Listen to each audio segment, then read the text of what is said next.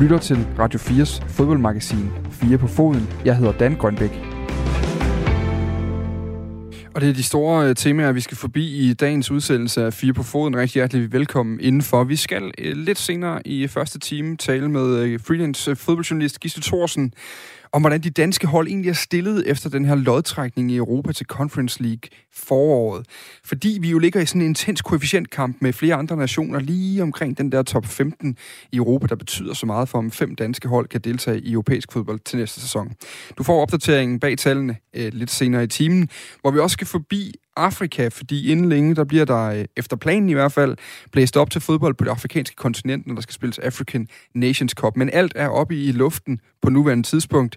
De europæiske klubber, de vil rigtig gerne have turneringen udskudt eller aflyst på grund af coronarisiko, så er der en politisk situation i værtslandet Cameroon, som gør, at det måske ikke er verdens øh, bedste øh, mulighed at skulle spille fodbold i en, øh, noget, der minder om en, øh, en borgerkrig på nuværende tidspunkt i landet. Og så er der jo den sædvanlige fodboldpolitik. Vi bliver gjort klogere af Oscar Rothstein, som øh, følger sagen rigtig tæt som, øh, som journalist. Men vi skal også forbi øh, agenterne, som øh, vi sætter fokus på i time 2. En ny rapport fra øh, FIFA øh, om de internationale transfers, altså transfers fra et land til et andet i fodboldverdenen, viser, at mens det samlede fodboldmarked, altså transfermarkedet, omsat for 13 procent mindre, end det plejer i 2021, ja, så tjente agenterne med det, det samme, som de plejer. Og derved må vi konstatere, at de her mennesker får en større og større bid af fodboldkagen. Hvad betyder det egentlig? Det er blot øh, mange overskrifter, eller nogle af overskrifterne i dagens udgave af Fire på Foden. Rigtig hjertelig øh, velkommen indenfor. Du lytter til Radio 4's fodboldmagasin Fire på Foden. Jeg hedder Dan Grønbæk starte med en historie, som øh, ret hurtigt optog mig, da jeg øh, fangede et interview i en, øh, et dansk medie for en øh, lille uges tid siden. Fordi en ting er, når vores idoler, når de her spillere på banen, de stopper fodboldkarrieren på grund af familien. Det sker ofte oppe i en alder et godt stykke op i 30'erne. Noget andet er at gøre det i en alder af 25. Og noget helt tredje, det er så at gøre det i en alder af 25 som topscorer i første division for rækkens førerhold og med næsen stift rettet mod Superligaen. Det er lige præcis, hvad FC Helsingørs nu tidligere angriber Sebastian Tchaikovsky har øh, besluttet sig for at gøre. God aften, eller god dag, Sebastian. God aften.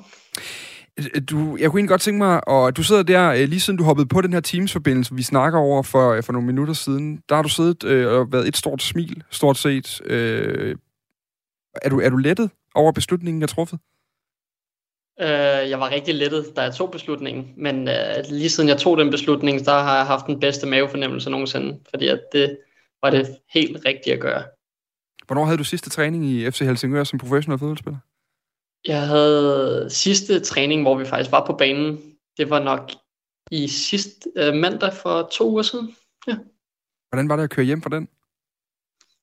Altså, jeg vidste så ikke, at det ville være den sidste træning. Der var så noget, der blev udlagt lidt på grund af noget corona og den slags. Men, øhm, men det, det har ikke været noget sådan specielt. Altså, jeg, selv da jeg fortalte det til mine holdkammerater, der var, det, der var det noget specielt, fordi der begyndte jeg at ryste, selvom jeg vidste, at det var en, den helt rigtige beslutning. Og, men da jeg kørte hjem i bilen, der vidste jeg bare, at det her, det, det var den vej, jeg skulle gå, og det har været en fed rejse med en masse fede oplevelser, men det var, det var et godt tidspunkt at slutte på. Hvis man øh, har hørt øh, navnet Sebastian Tchaikovsky før, så kan det både være fra den øh, nuværende periode i FC Helsingør, hvor han altså topper øh, topscorelisten i første division på nuværende tidspunkt, men måske også fra tidligere ophold i, øh, i Vendsyssel FF eller i B93, hvor du også har, øh, har haft en del af din karriere. Du meldte ud, at det primært var for at få, øh, få mere tid til familien, at du nu øh, stoppede karrieren som, øh, som professionel fodboldspiller, Sebastian. Hvad, hvad er det, der trækker, øh, for, trækker dig væk fra fodboldbanen, kan man sige? Det, der trækker mig væk, det er, at den tid, jeg mister med familien, det er den tid, det, det gør ondt på mig. Det er noget af det, jeg værdsætter allermest i mit liv. Og det føler jeg ikke, jeg kan sætte et, øh, et price tag på. Så lige meget, hvor mange penge jeg får, lige meget, hvor meget ære, status, eller hvad kan man sige, privilegier, der kommer ud af at spille fodbold, så er det ikke det værd i forhold til, hvad jeg mister på den lange bane. Fordi den tid, jeg har med min søn og min kone nu her, den, den får jeg aldrig tilbage, og den vil jeg ikke have skal gå tabt, fordi at jeg spiller fodbold. Og, og vi skal nok lige omkring, fordi øh, hovedårsagen er jo så også, der sker noget, noget ret vildt i dit liv for et, øh, for et lille års tid siden. Øh, jeg lurede jo, at grunden til, at vi ikke lige kunne... Der er selvfølgelig også noget corona, der gør, at vi ikke lukker dig et studie øh, her i, i midten af eller slutningen af december i år. Men det handlede også om, der var vist nok var en, øh, var en et års fødselsdag eller noget den stil, der skulle til at planlægges, øh, så vidt vi snakkede om på forhånd. Hvad var det, der skete der? Ja, han, har, han bliver et år i morgen, så jeg har faktisk lige kørt det væk fra stedet, det skal holdes. Altså jeg som er hjemme hos mine forældre fra den tætteste familie, for lige at lave det her interview. Men der bliver, der bliver pyntet godt op og lavet nogle lækre lavkager lige nu. Fordi når jeg sidder og kigger tilbage, så, så var det jo, det er jo knap et år siden også, at der var en nyhed ud om, at nu havde du skrevet en lang kontrakt med Helsingør, og det begyndte at gå, efter mange skader, begyndte det ligesom at gå i en, i en rigtig stærk retning, og efteråret har jo så bare været en, en, en hvad kan man sige, manifestation af det, øh, med de mål, du har lavet i første division. Hvad, hvad var det, det, det rykkede for dig, at du fik din søn? Ja, altså jeg har jo haft skader hele min karriere, det har jeg aldrig rigtig kunne komme udenom. Og heldigvis, selvom jeg var skadet, så ville Helsingør gerne tilbyde mig en forlængelse, og det satte jeg selvfølgelig kæmpe stor pris på, og var også glad for det, og havde også regnet med, at jeg ville spille den kontrakt ud, medmindre jeg nu blev solgt. Men i det, for et halvt år siden, der gik det op for mig, at det er fedt at spille fodbold, men jeg kan også godt mærke, at Barcelona står ikke ud foran døren, Chelsea står ikke ud foran døren og banker, så chancen for at blive økonomisk uafhængig, den er nok på et minimum. Og, og så kan jeg opveje det, okay, jeg kan tjene okay, og jeg kan leve af noget, som jeg elsker, til jeg måske er 30-32, men så skal jeg starte forfra der. I stedet for at stoppe nu, kunne starte min karriere nu, men til dels, eller til, som det vigtigste egentlig også, bruge tiden med min familie, og kunne lave alle de ting, som jeg går glip af i weekenderne. Jeg har taget en masse snakke med nogle af de ældre på holdet, og især Kevin Stuellegaard faktisk også, som er stoppet i dag, uden han har vidst, at jeg ville stoppe, for at høre om egentlig, hvad han er gået glip af som fodboldspiller, nu når han har været i de store ligaer, spillet Europa, hvordan det har været at skulle spille to kampe hver uge. Og der siger han også, at øh, han har stort set ikke været hjemme. Og det ønsker jeg ikke for mig selv. Ikke at jeg siger, at det gør ham til en dårlig far, fordi det, det er han på ingen måde. Han er en fantastisk far. Men det ønsker jeg ikke selv at gøre for min dreng og for min kone.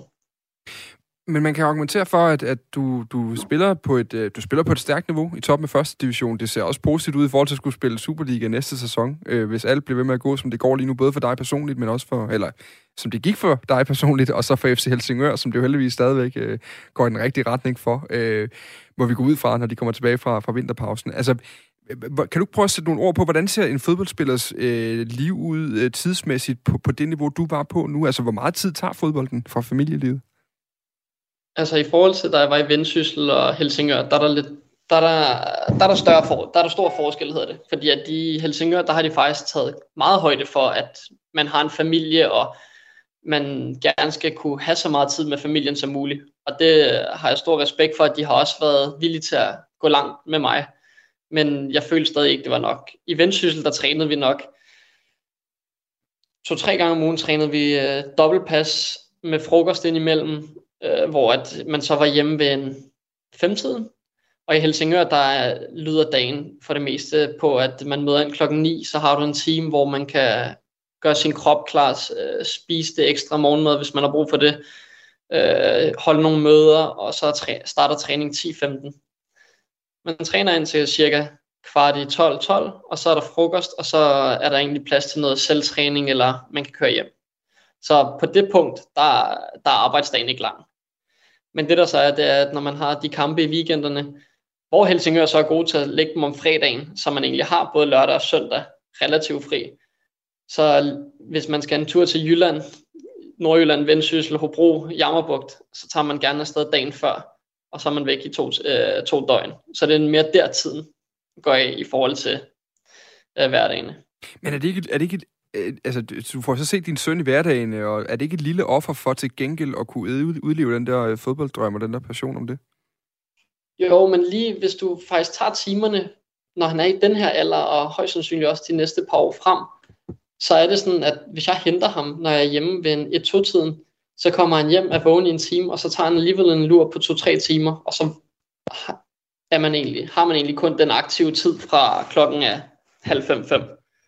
Så den store forskel i forhold til at komme hjem klokken 5 fra et fuldtids, fra et 8 til 4 job, og komme hjem på det tidspunkt, jeg nu kom hjem som fodboldspiller, det er egentlig ikke den helt store forskel, kan man sige.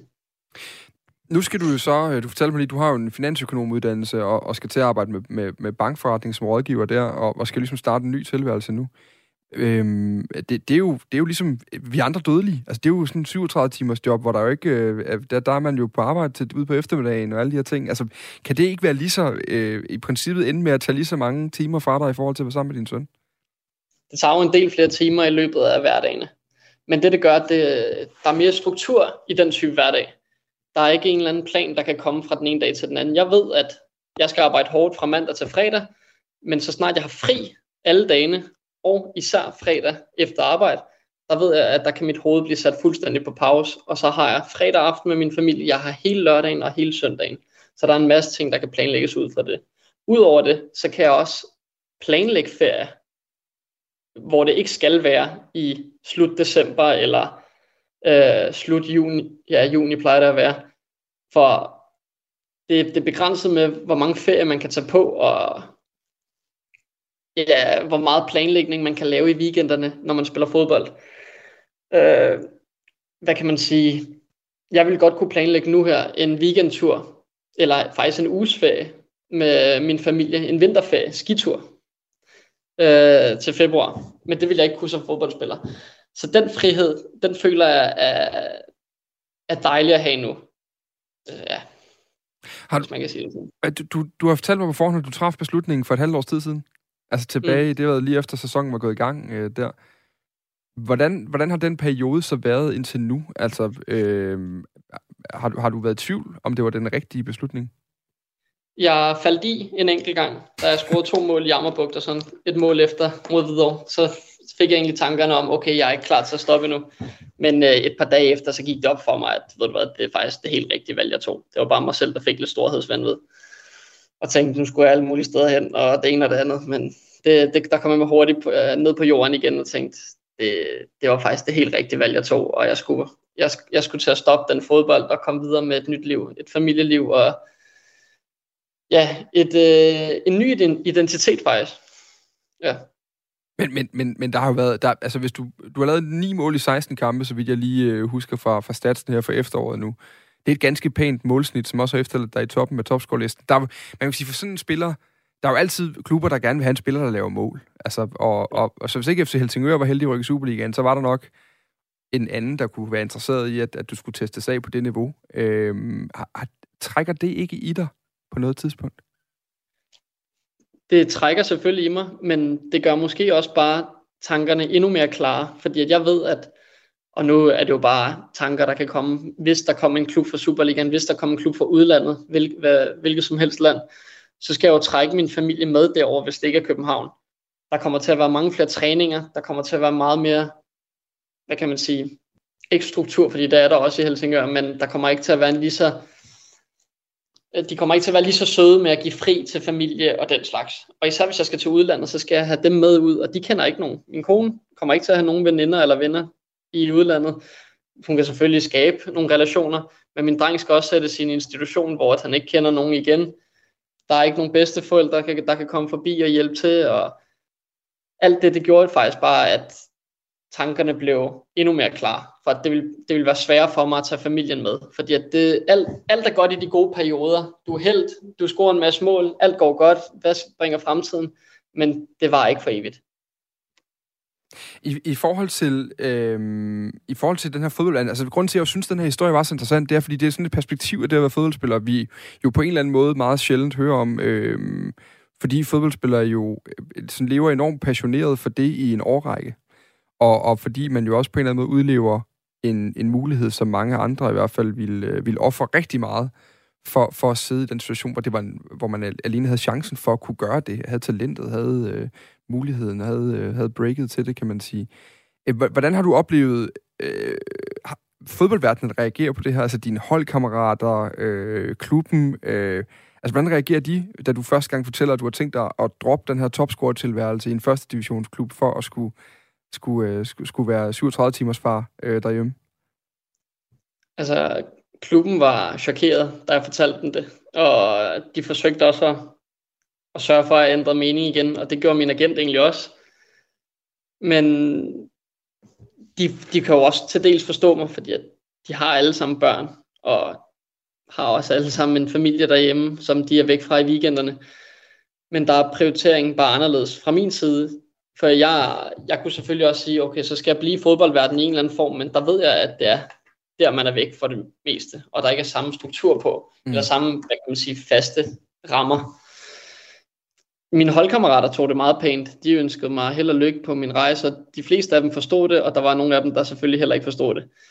Men, hvad, hvad er det så, du hører fra dem, der ikke, der ikke forstår det? Altså, hvad, hvad er det for... Øh, hvad er det for nogle indvendinger jeg tror, Jeg tror, der er flere af dem, der er glade for, at de slipper for, at jeg træder dem over tæerne nu. Det, det gjorde jeg en hel del. Men de, der er jo ikke nogen, der har været ondskabsfulde på nogen som helst måde, men jeg har da hørt et par meninger om, at, øh, at jeg er dum, og jeg er helt væk. Og, men mere er der jo heller ikke i det, fordi at i sidste ende, vi alle sammen er holdkammerater og venner, men vi er også konkurrenter, så en konkurrent mindre gør jo ikke skade på dem, kan man sige. Øh, men til gengæld fra udefrakommende, som jeg ikke kender, der har jeg fået en masse søde beskeder. Jeg har især fået beskeder fra folk, der ikke føler, at de har øh, tid til deres børn og arbejder rigtig meget, og egentlig også ønsker at gøre deres tilværelse om, så de får mere tid med deres familie. Så det, det er også dejligt at vide, at der også er nogen derude, der tænker, at okay, det er faktisk, det er faktisk en meget fed beslutning, du har taget der. Respekt for det. Ja, det kan være inspirerende på en anden måde. Mm. Øhm, er, er, det, er, det, er, det, er det her med familie og så videre, der er jo sådan altså normalt så skriver journalister som jeg jo historier om fodboldspillere, der lige har får 24 timers fri fra landsholdslejren for at tage hjem til en fødsel af, af, deres, af deres søn eller datter, og så tilbage igen og spille fodbold igen, og så laver vi de her historier om, hvor vildt det er, og se, hvor meget de offrer for det, og, og sådan nogle ting. Er det, er det på en eller anden måde... Øhm, har, har du på noget tidspunkt følt, at det var, at det var sådan lidt tabubelagt at skulle, at skulle åbne op omkring, at det var, det var faktisk noget andet, du prioriterede højere end fodbold? Øh, til, en, til en vis grad ja, for jeg var bare heldig, at øh, min dreng blev født her den, eller heldig og heldig, det er meget tæt på jul, men at han blev født den 21. december, så det gjorde faktisk, at jeg havde tre uger med ham, så snart han blev født, hvor jeg ikke skulle tilbage og træne. Men jeg havde da været utrolig ked af det, hvis, jeg, hvis han blev født midt i sæsonen, og så jeg skulle afsted igen dagen efter. Det, det er ikke noget, jeg ønsker. Og selvfølgelig er klubber forskellige, og Helsingør ville helt sikkert have givet lov til, at man kunne blive hjemme lidt længere. Men jo, det er, jeg, synes, jeg synes, det er lidt tabubelagt det med at prioritere familien højere, fordi alle taler om, at familien er det vigtigste. Det er selvfølgelig familien, og i sidste ende er det altså familien, men hvordan det egentlig er prioriteret, det er måske lidt anderledes, for man får heller ikke lige så mange sygedage, hvis barnet er syg. Selvfølgelig kan man altid spørge om det, men så ved man, at hvis jeg tager en sygedag her, så bliver min plads måske taget af min konkurrent. Og så det er nok der forskellen ligger. Til sidst, Sebastian Tchaikovsky, øh, øhm, når jeg kan slå op ind på, øh, på sådan et, øh, databaser som transfermarkt.com for eksempel, så står der øh, lige nu, det er som om, de heller ikke helt har kunne se det rigtigt for sig endnu, fordi de har skrevet, øh, Sebastian Tchaikovsky, han er på career break lige nu. Der, er ikke, der står ikke retired, som der gør ved alle de gamle, der, der, der er gået fra. Er, er, det, øh, er der chance for, det et break? Jeg kommer kun til at spille noget hyggebold. Jeg kommer ikke tilbage på et plan, hvor at det bliver det bliver det bliver ikke højere end Danmarks sag. Det gør det i hvert fald ikke. Jeg skal gerne kunne, jeg skal gerne kunne hygge mig med noget øl før efter kamp måske også, komme med lidt tømmer, men hvis det endelig er, nu har jeg jo en familie, så jeg kommer ikke til at gå ud og drikke, så det er måske lidt dumt sagt. Mm. Men det skal, det skal i hvert fald være ren hygge, det skal være med venner, det skal være, det skal være hvor vi har det sjovt og uden stress. Held og lykke med øh, det nye liv, Sebastian Tarkovski. Tusind tak, og tak for det, at du var med. Selvfølgelig, og tillykke med fødselsdagen til lillemanden i morgen. Øh, Sebastian Jakorski slutter altså af på, øh, på toppen, kan man sige, af sin øh, fodboldkarriere efter nogle år, hvor øh, skader har sat, øh, sat øh, stopper for mange ting. Så det er altså øh, med ni mål i 16 kampe for FC Helsingør, og på førstepladsen i første division, at øh, angriberen lukker sin øh, karriere, åbner døren til, øh, til et nyt liv. Der er i dag kun øh, knap to og en halv uge til øh, African Nations Cup øh, skal skydes i gang i Kamerun. Det er i hvert fald udgangspunktet, men omikron-varianten af coronaviruset gør altså andet end at sende, øh, sende skoleelever i Danmark hjem og lukke barnet tidligt. Coronakaos i Afrika tror nemlig nu med at spænde ben for afviklingen af African Nations Cup. Problemet? Ja, de største europæiske klubber de er nervøse for, at spillere som Salah, Mané, Koulibaly og Riyad Mahrez øh, kommer til at være væk endnu længere, end det allerede er planlagt på et yderst penibelt tidspunkt i sæsonen på grund af coronasituationen. Derfor har den øh, europæiske klubforening ICA stillet en række meget klare krav i et brev til FIFA, og senest har præsidenten for det afrikanske fodboldforbund, Patrice Motsepe, holdt et møde om turneringsafholdelse med FIFAs præsident og andre aktører i Doha i Katar hen over øh, weekenden. Journalist Oscar Rothstein, han dækker afrikansk fodbold, han følger situationen tæt, og tidligere i dag fik jeg øh, Oscar til at udlægge teksten her få uger inden kickoff øh, i Kamerun. Jeg startede med at øh, spørge ham ind til, hvad det her møde i weekenden egentlig endte med. Vi ved, der har været et møde i de sene eftermiddagstimer i går, øh, de tidlige aftentimer, hvor øh, FIFA-præsident Gianni Infantino har deltaget, og det har eksekutivkomiteen i CAF, det afrikanske fodboldforbund, også. Nogle har været til stede øh, i egen person i Doha, i Katar. Øh, andre skulle have været med over et videolink. Øh, der er ligesom et, et sammenfald med øh, den turnering, der hedder Arab Cup, som er sådan en, en regional turnering mellem de arabiske lande, øh, nordafrikanske og mellemøstlige lande, øh, og altså også nogle kaffemedlemmer, for eksempel Algeriet, der, øh, der vandt det hele. Øh, og øh, og de, øh, de skulle have på det her møde diskuteret øh, skæbnen for, øh, for de kommende afrikanske mesterskaber, som vi her været to og en halv uge inden start rent faktisk ikke rigtig ved, om bliver til noget. Nej, for det er den næste ting. Øh, der var en, en international anerkendt journalist i Philip Auclair, som, som delte det her brev, som den europæiske klubforening øh, ICA havde sendt til FIFA med nogle meget klare øh, krav og bekymringer i, øhm, som, som ligesom sagde, at spørgsmålet er, og det er altså kun en uge siden, spørgsmålet er, om det her det er første skridt på vejen til en decideret aflysning. Hvor, hvor står vi henne i forhold til afholdelsen af African Nations Cup i, i Cameroon i januar i år? Øh, jeg ved det ikke, og der er ikke rigtig andre end måske øh, CAF-præsident Patrice Motsepe og FIFA-præsident Gianni Infantino, der ved det. Øh, Motsepe er landet i, øh, i Douala i Kamerun i dag og skal holde møde, møder med de kamerunske myndigheder og også præsident øh, Paul Biya. Øh, og efter sine skulle der blive meldt noget ud i morgen om, øh, om øh, slutrundens skæbne. Øh, der er forskellige muligheder i spil. Der er øh, i hvert fald ifølge hvad normalt velinformerede journalister skriver. Øh, der er selvfølgelig, at alt øh, hvad skal man sige, forløber efter planen, og at øh, turneringen starter den 9. januar og slutter igen den 6. februar og bliver afholdt i Kamerun øh, med, øh, med nogle rimelig strenge coronarestriktioner, som allerede er blevet meldt ud. Men, øh, men ikke desto mindre øh, en turnering som, øh, som planlagt. Der er mulighed for, at den bliver øh, skubbet i et år formentlig til, øh, til øh, januar 23. Øhm, og så er der øh, også mulighed for, at den bliver rykket til Katar og bliver spillet der. Øh, hvilket umiddelbart kan virke lidt mærkeligt, fordi at øh, der er der også er corona i Katar, og smitterisikoen skulle man mene øh, ved at flyve øh, en masse spillere fra det europæiske kontinent til, øh, til Katar lige så stort, som hvis man fløj dem til Kamerun.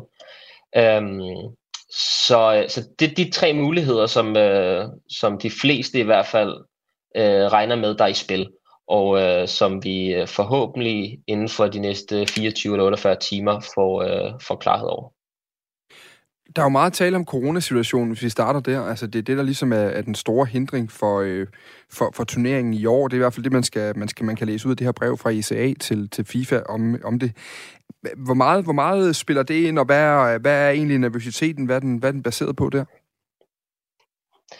Jamen det spiller selvfølgelig ind. Altså det er, det er jo også helt legitimt, at, at det gør det. Altså smitten spreder sig, vi har en ny variant, som der stadig er en del øh, usikkerhed omkring, hvor, hvor farlig er den, hvor meget smitter den, osv. osv. Øh, og øh, de europæiske klubber, de er, øh, de er selvfølgelig bekymrede for, at, øh, at, at deres spillere øh, ikke kun skal være øh, væk øh, for at spille kampe, men oven i købet også øh, hiver noget smitte med hjem, øh, eller havner i karantæner, som kan ligesom forlænge deres tid væk fra klubben. Øhm, og også fra arrangørernes side er det jo også nogle helt øh, oplagte bekymringer, altså hvordan er det forsvarligt at afholde en slutrunde midt i en pandemi. Øhm, og af samme årsag har de kamerunske myndigheder og, det afrikanske fodboldforbund nu også meldt ud, at, øh, at fans for eksempel, de skal både være vaccineret og kunne fremvise en, en negativ PCR-test for at overhovedet komme ind på stadion. Så corona er selvfølgelig en, altså for, for alle turnerings- eller eventarrangører i disse tider, så er det jo en del af ligningen. Men jeg, jeg vil også sige, at man skal, øh, man skal også lige man skal også lige krasse lidt i overfladen, øh, for noget af det er nemlig også overflade.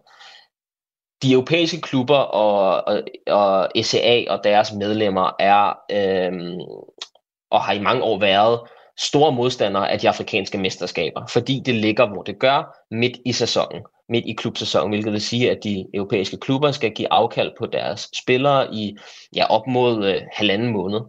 Øh, og det er sådan en fast del af koreografien op mod sådan et her mesterskab, at øh, de europæiske klubber, deres trænere og øh, sportschefer, de ligesom, de brokker sig, de siger, øh, at de helst ikke vil sende deres spillere afsted, men øh, nu har de jo ikke noget valg, men det kunne være, at man til næste gang skulle overveje, om de afrikanske mesterskaber skulle ligge i sommermåneden i stedet for. Um, og, øh, og det, er jo, det er jo på mange måder den samme kritik, som vi møder den her gang, som vi har mødt stort set til alle slutrunder i nyere tid. Øhm, der er så bare kommet det her lag øh, der hedder corona oveni, og der vil jeg mene, og det, det står for min egen regning, men at de europæiske klubber ligesom også har set deres snit til at bruge pandemien som ekstra ammunition til deres argument om, at de afrikanske mesterskaber ligger helt hovedløst midt i den europæiske klubsæson.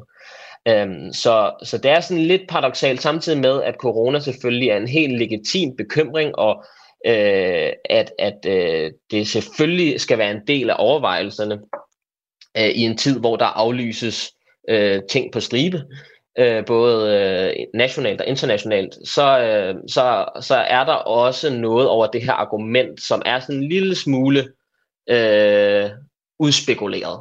Øh, det, er, det er helt sikkert også sådan, at de europæiske klubber, ECA, øh, på en eller anden måde instrumentaliserer pandemien og bruger den som argument øh, for en kritik, som de har ført øh, til alle tider, også før pandemien, mm. og som de også vil føre efter pandemien. Jeg kunne godt tænke komme tilbage til den. Man kan sige, der, der, der er jo flere aspekter. Det er altså dels den, den sportslige kritik af turneringen, vi, vi er lidt inde på her, som ICA og, og, og de europæiske, mange, danske, eller meget, mange af de europæiske klubtrænere jo år efter år har gjort sig selv til, til, til talerør for. Øh, men så er der jo også en, den, omkring den, den, som man kan sige, den politisk samfundsmæssige situation i Cameroun, som skulle være, øh, være, være værtsland her i januar. Men for lige at blive ved corona, altså corona i Afrika, Altså, fordi et eller andet sted giver det måske meget god mening, at man stoler mindre på, på, øh, på samfundsstrukturen og samfundsorganiseringen i, i Afrika til at håndtere en, en smitterisiko for sin, sin dyrt betalte europæiske fodboldspillere. Øhm, hvad, hvad, hvad er situationen egentlig i et land som Kamerun, for at bruge det som eksempel?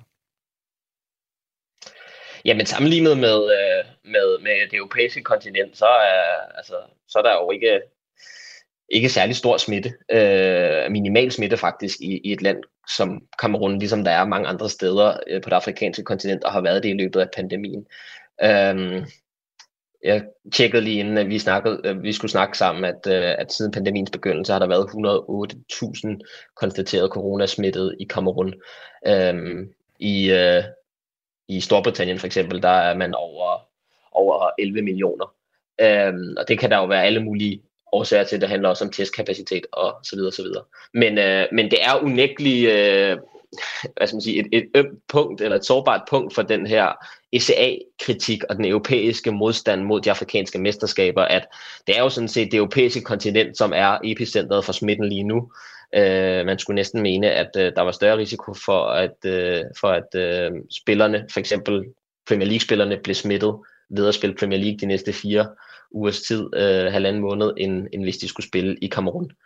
Øhm, når det så er sagt, så, så, så vil de mesterskaberne selvfølgelig også være ligesom et sammenkog af mennesker fra, fra hele verden, øh, både i forhold til øh, spillere, trænere, pressefolk, officials, øh, fans også til nogen grad. Så, så på den måde er der selvfølgelig en risiko forbundet med det. Men det er jo sådan lidt øh, det, det, er, det er i hvert fald lidt et paradoks, at den her coronaforsigtighed kommer fra, fra det kontinent, som jo egentlig bærer smitten og retter den mod et kontinent, som, øh, som ikke har øh, problemerne i samme omfang.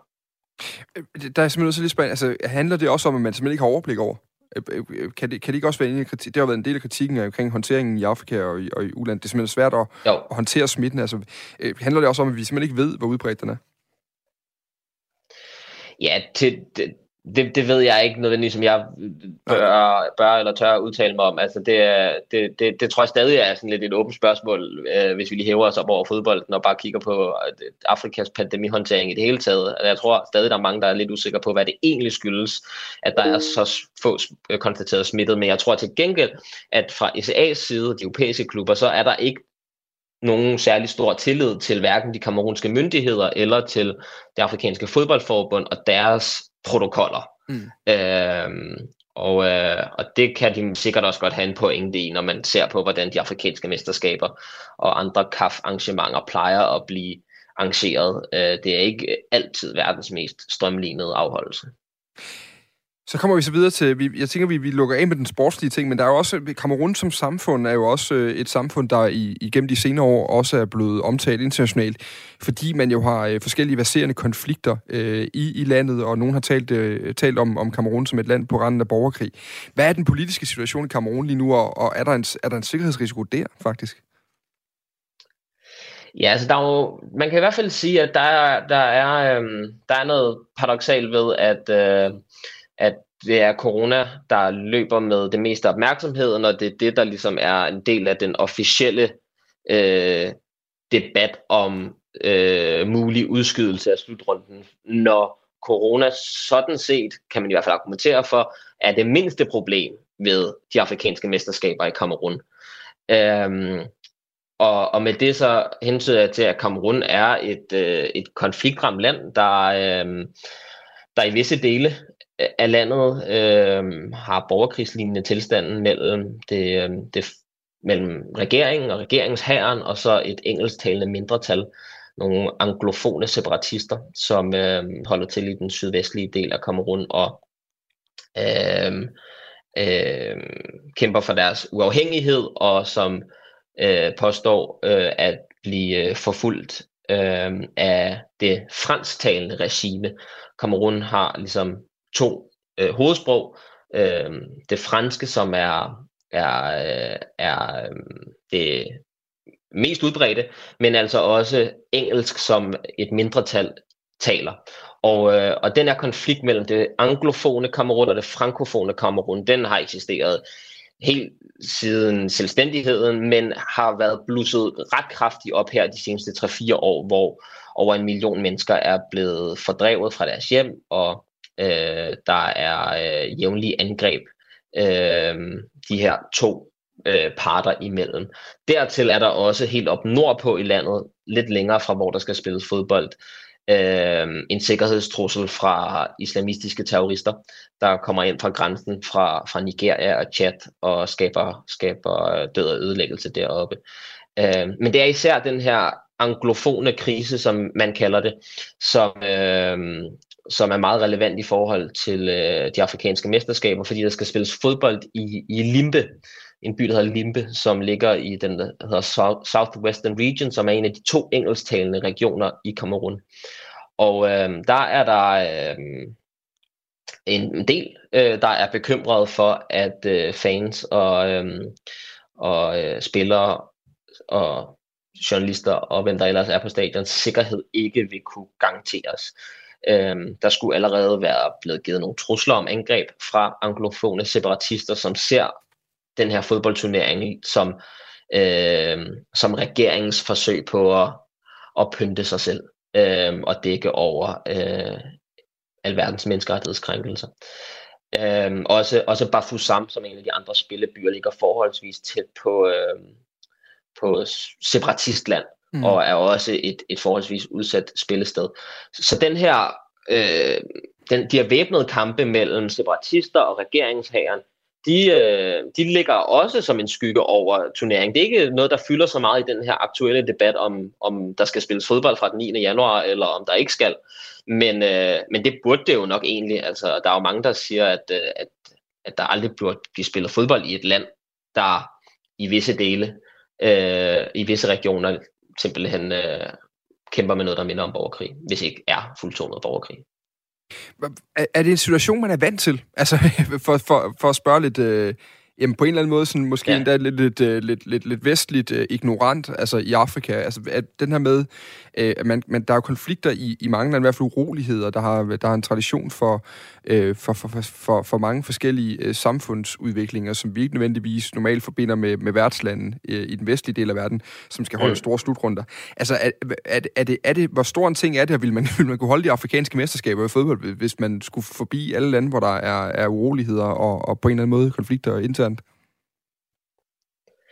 Altså det er i hvert fald en, en central pointe, synes jeg, at øh, det kan man jo det kan man jo begræde, men at at, øh, at de her forholdsvis øh, usikre sikkerhedssituationer, eller i hvert fald den øh, oplevelse af at spille fodbold i, i, øh, i autoritære regimer, som bruger sporten til at, at fremstå pænere, end de er, langt hen ad vejen er et, et vilkår i, i afrikansk fodbold. Altså hvis man bare tager de sidste tre slutrunder, jamen så er de alle tre blevet afholdt i lande, der ikke som i Kamerun kæmper med borgerkrigslignende tilstand, men lande, hvor øh, der sidder en, en, øh, en diktator lignende præsident på magten og, øh, og, og er skyldig i alverdens menneskerettighedskrænkelser. I Ægypten var vi i 2019, hvor Al-Sisi er ved magten.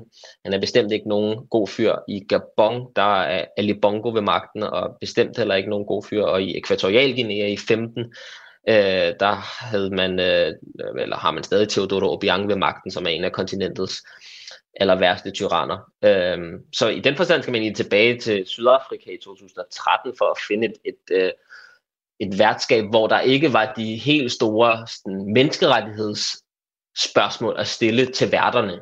Mm. Øh, det er ellers nogen, man, man, man plejer at kunne, kunne stille, og der er, der er fortilfælde i historien, øh, også i nyere afrikansk fodboldhistorie, hvor, øh, hvor mesterskaberne er blevet lagt i et land med politisk uro, og det simpelthen er, øh, er gået galt. Mm. Og der, her, der tænker jeg på, øh, på øh, da de afrikanske mesterskaber var i øh, Togo, eller slutter, da de afrikanske mesterskaber var i Angola i 2010, hvor Togo, det var der det kom fra, øhm, blev, øh, blev angrebet. Altså den togolesiske spillerbus blev angrebet, og der var tre, der døde. Øhm, og det var fordi, at den togolesiske øh, spillerbus kørte igennem det, der hedder Cabinda, som er en provins af Angola, men en separatistisk provins af Angola, sådan en enklave, der kæmper for sin selvstændighed.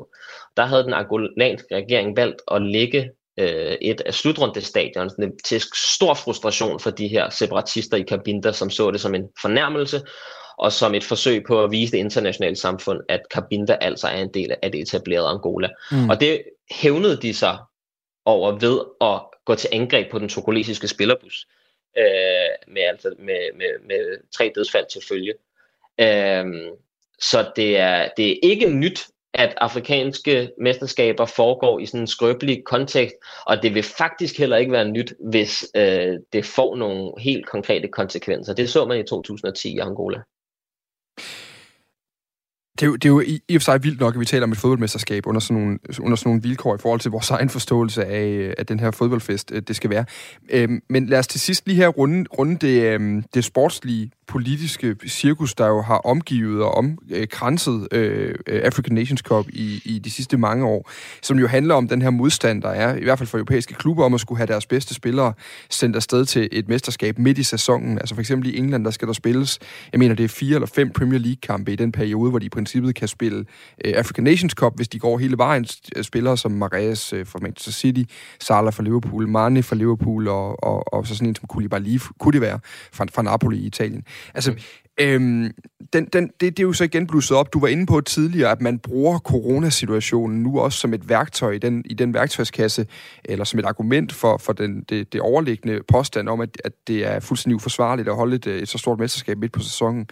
Men, men den, hvor, hvor, hvor meget... Øhm, hvad kan man sige, hvor, meget, hvor stor en risiko er øh, de afrikanske mesterskaber egentlig ude i, i forhold til at, at blive rykket? Altså, hvor meget pres er der på, og, og hvor langvejt har det været?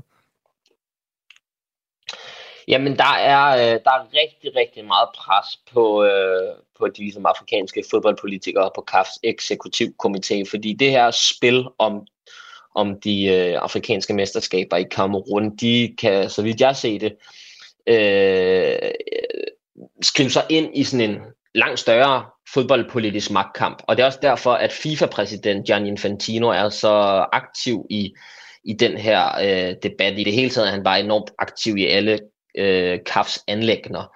Øh, blandt andet, eller måske især fordi, at CAF er, er FIFAs øh, største konfederation, og FIFA har sådan en, en et land, en stemme øh, politik. Så det vil sige, ved at være god allieret med KAFs medlemmer, med de afrikanske medlemmer af FIFA, så er der gode chancer for at blive valgt som, som FIFA-præsident. Så Infantino har lige siden han blev valgt, været meget interesseret i, øh, i afrikansk fodbold af, af politiske årsager simpelthen.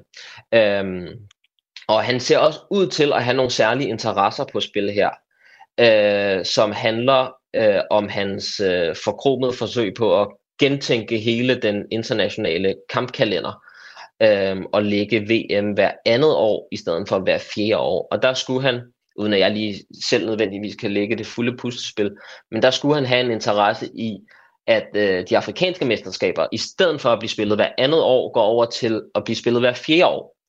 Øhm, og ved at udsætte mesterskaberne i Kamerun fra januar 22 til januar 23, jamen så vil der faktisk have været et fireårigt interval fra Ægypten slutrunden i 2019, og så vil man kunne øh, bevæge sig videre fremover med sådan en fire fireårig cyklus. Det vil sige, at øh, Elfenbenskystens værtskab, værtskab i 23 skulle rykkes til 27, og så kunne Guineas værtskab i 25 rykkes til 31. Mm. Øh, og at man altså ved at øh, insistere på den her udsættelse af mesterskaberne i Kamerun, øh, corona eller ej, øh, anglofon krise eller ej, jamen så får FIFA-præsidenten et eller andet manøvrerum, som han kan bruge til at, øh, at trumfe den her omstrukturering af kampkalenderen igennem. Det er i hvert fald en udlægning af, hvad der er på spil. Og det, det, jeg tror, at den har noget på sig. Det er i hvert fald øh, meget bemærkelsesværdigt, hvordan Infantino både i det her tilfælde og i alle mulige andre tilfælde tidligere øh, er så interesseret i, hvad der foregår i Afrika. Øh, det, er han, det er han kun, hvis, øh, hvis der er noget på spil øh, i, i, i et lidt større perspektiv.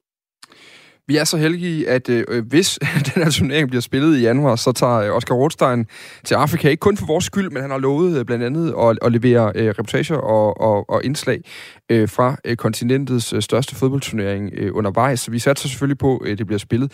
Hvad, hvad er din mavefornemmelse her på forhånd, Oscar Rothstein? Tror du, du kommer til at tage til Afrika den, øh, den 7. januar som planlagt? Altså, det har virkelig skiftet meget de seneste dage. Altså, de første rygter om udsættelse begyndte i onsdags, tror jeg. Og, øh, og der, det er nærmest skiftet på timebasis. Øhm, så, øh, så hvad jeg svarer nu er ikke nødvendigvis færdigt svare med et par timer. Øh, jeg håber det jo virkelig, ikke mindst også for min egen skyld, for jeg tror ikke, jeg kan få refunderet mine flybilletter. Men, øh, men jeg, jeg, jeg har faktisk lidt, lidt bange anelser, og det går lidt tilbage til det her med, at der er nogle, nogle sådan, i fodboldforstand stormagtsinteresser på spil. Det er ikke kun et spørgsmål om, kan det her rent praktisk lade sig gøre? Er det her forsvarligt? Øh, det er blevet en del af, af en lidt større magtkamp, som jeg ser det. Mm. Øh, fodboldpolitisk magtkamp. Og, og der ved vi bare af erfaring, at Afrika øh, afrikanske interesser, afrikanske fodboldfans, afrikanske fodboldspillere meget ofte bliver kørt over, fordi det er ikke dem, det handler om. Det handler om folk, der sidder i andre dele af verden. Øhm, og, og ud fra det perspektiv, så, øhm, så, så, så frygter jeg det lidt. Altså, øh, CAF-præsident Patrice Motsepe har givet et interview i, i Douala her til morgen. Et et minut interview, som blev lagt op på Twitter af nogle kamerunske journalister. Og det var absolut fuldstændig umuligt at udlede noget som helst af. øh, han øh, var fuldstændig glad, og han blev ved med at sige, at han var confident men uden på nogen måde at antyde om, at han var confident of what. Mm. Om det blev til en turnering, eller om det blev til en udsættelse, eller hvordan der var ledes. Og grunden til, det er så svært at finde ud af, er, at, at CAF, det afrikanske fodboldforbund, har så splittet loyaliteter. Du kan ikke bare være sikker på, at det afrikanske fodboldforbund, i hvert fald ikke alle ledende medlemmer af det, arbejder for, at turneringen skal blive til noget, selvom man skulle mene, at det var det, de havde mandat til, fordi de repræsenterer afrikansk fodbold de kan sagtens øh, tjene Infantino for eksempel interesser, og derfor er det meget svært at, at vide så sikker på noget som helst. Jeg, lige nu så tror jeg simpelthen, det er 50-50. Hvad der til gengæld er helt sikkert er, at hvis der er African Nations Cup i januar måned, så kan du høre den øh, bedste optakt i dansk fodboldjournalistik den 3. januar i dette ydmyge format, når vi øh, går i dybden med de største nationer, spillere og opgør med den måske kommende slutrunde. Det var Oscar Rothstein, journalist og, øh, og øh, afrikansk fodboldjagtager, som øh, her tog os igennem optakten til African Nations Cup. Vi bliver ude i øh, udlandet, fordi fodbold efteråret har budt på en sand koefficient neglebider, så kedeligt som det kan lyde, og Danmark har været blandt hovedrollerne.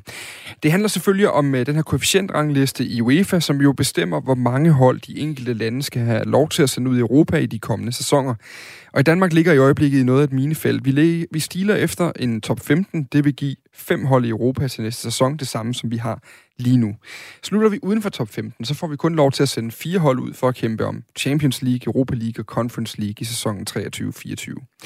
I talende stund, der er Danmark placeret på 18. pladsen, og med det, jeg lige har ridset op, så lyder det umiddelbart ikke særlig godt, men øh, ræset er tæt, og Danmark er begunstiget ved, at vi har tre hold tilbage i Conference League, når den skal spilles til foråret. Det drejer sig om FC København, FC Midtjylland og Randers FC, som alle stadig kan samle point til ranglisten. Der er øh, det er flere hold end Danmarks øh, umiddelbare konkurrenter, der tæller blandt andet Kroatien, Tjekkiet og Tyrkiet på nuværende tidspunkt. Der sidder Kypern på den her 15. plads, men de har ikke flere hold tilbage i Europa. Goddag, Gisle Thorsen. Goddag da. Jeg kan blive helt øh, stakåndet bare ved at skulle rise op, hvad udgangspunktet er øh, for den her øh, samtale.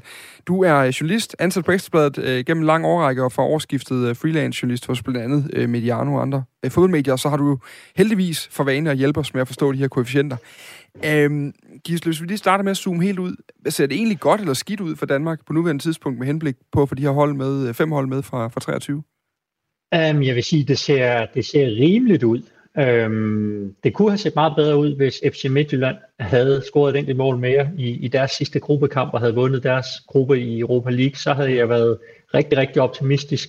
Um, nu vil jeg sige, at um, det er muligt, men det er langt fra sikkert, at vi, at vi lander på den der meget, meget afgørende 15. plads. Hvordan er det for en, hvordan er den her pointgivning egentlig fungerer på det her stadie af turneringen? For nu går vi ind i de her knockout-kampe. Jamen, for det første må jeg lige sige, at det er faktisk Tyrkiet, der, der ligger nummer 15 lige nu. Kyberen er ude af billedet for, for at gøre det endnu mere øh, forvirrende. Mm. Øh, men, men det fungerer på den fasong, altså man kan sige, hvis vi riser grundpræmissen op, at der er fem hold, der ligger inden for, øh, hvad der svarer til øh, 0,5 point. Og 0,5 point, det er, det er, hvad et hold, der har fire hold med, eller et land, der har fire hold med, for for en sejr. Så man kan sige sådan, sådan som tomfingerregel, der kan vi sige, at, at der er fem lande, der ligger inden for én enkelt sejr i de her europæiske turneringer. Øhm, man får så point for øh, sejr og uafgjort. Øh, Danmark får øh, 0,4 point, hvis et dansk hold vinder, og der er 0,2 point, hvis de spiller uafgjort. Og vi får så det, fordi vi har fem hold med.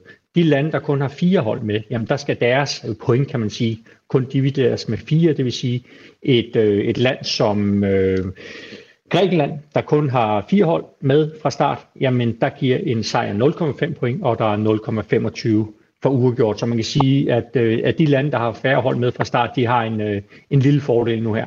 Okay, ja, så i, i, her fra gruppes, eller fra øh, knockout-spillet frem, der er det faktisk lidt negativt, at vi har haft så mange med fra start af. Øh, ja, du kan sige, at vi har haft så mange med fra start, øh, og du, det er jo især AGF, øh, ja. hvis, vi, hvis vi tog den ud af ligningen. Altså, det er jo alle danske øh, klubbers point skal jo divideres med AGF's også, ja. og det er jo lidt et problem, når man, når man ryger ud på den måde så tidligt uden rigtig at bidrage.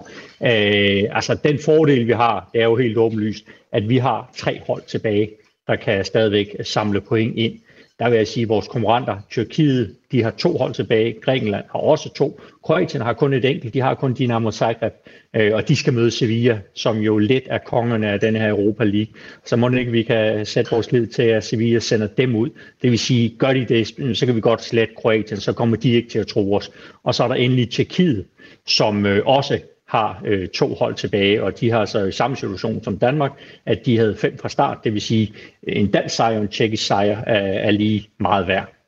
Og, og hvis du selv nogle gange sidder og kigger, og det er til, til lytteren, hvis du selv nogle gange sidder og kigger på de her koefficientlister og tænker, jamen gud, har de ikke 26.900 point, så er det vigtigt lige at forstå, at den hedder faktisk 26,7 til Grækenland, 26,65 til Kroatien og 26,575 til Danmark. Så når Giste taler om 0,5 point, så er det faktisk relativt meget i, i de her øh, øh opgørelser. Det, ja, det kan rykke det, relativt det, meget. Det, lige netop. Det man kan sige, det er at sige, hvis øh, et dansk hold vinder, så bidrager det med øh, 0,4 point til Danmarks øh, samlede point totalt det år. Mm. Og den her liste bliver jo så gjort op ud fra, at man ser de seneste fem sæsoner. Ja. Øh, ser man, okay, Danmark lavede, lad os sige, samlet et år, kan vi sige, vi lavede 6,5 point, øh, og så næste år lavede vi måske 5,5, og så lægger man de her øh, fem år sammen, og så når man så op på det her, som du siger, ja, øh, 26 punktum et eller andet, ja. eller 26.000, alt afhængig af, hvordan man, man vælger at, at se på det. Præcis.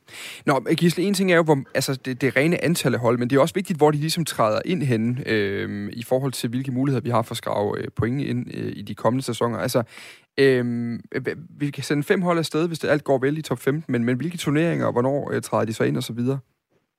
Ja, altså det vi lige skal slå fast, det er at sige, at vi er heldigvis i den kommende sæson, altså den, der starter ja. efter sommerferien, der har vi stadigvæk Alt, hvad vi taler om lige nu, med. det er fra 23-24 sæsonen, kan man sige. Lige, lige når op. Men altså, hvis vi siger, at, øh, at vi kommer op på den her 15. plads, jamen så betyder det, at den danske mester træder ind i tredje kvalifikationsrunde i Champions League-kvalen. Øh, nummer to træder også ind i Champions League-kvalen i anden kvalifikationsrunde. Øh, nummer tre øh, ryger øh, fra tredje, eller træder ind i tredje kvalifikationsrunde i Conference League, øh, nummer 4, anden kvalifikationsrunde i Conference League, og pokalvinderen træder så ind i tredje kvalifikationsrunde i Europa League. Så man siger, at vi har to hold med i Champions League-kvagen, vi har et enkelt pokalvinder med i Europa League, og så øh, to hold med i Conference League. Mm. Hvis vi så siger, at vi ikke ender på den her 15. plads, altså vi lander uden for det fine selskab, jamen så kan det virkelig, virkelig mærkes. Så bliver vejen til, til europæisk øh, topfodbold meget, meget lang. Så skal den danske mester allerede ind i første kvalifikationsrunde i Champions League.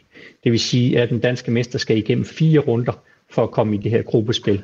Der er rigtig mange muligheder for at dumme sig. Øh, og så de tre øvrige hold, som vi øh, sender ud i Europa, de øh, træder alle ind i øh, anden kvalifikationsrunde i Conference League. Altså det vil sige, at pokalvinderen kommer ikke i Europa League, som, som man ellers gør, hvis man er i, i top 15. Det bliver altså Conference League.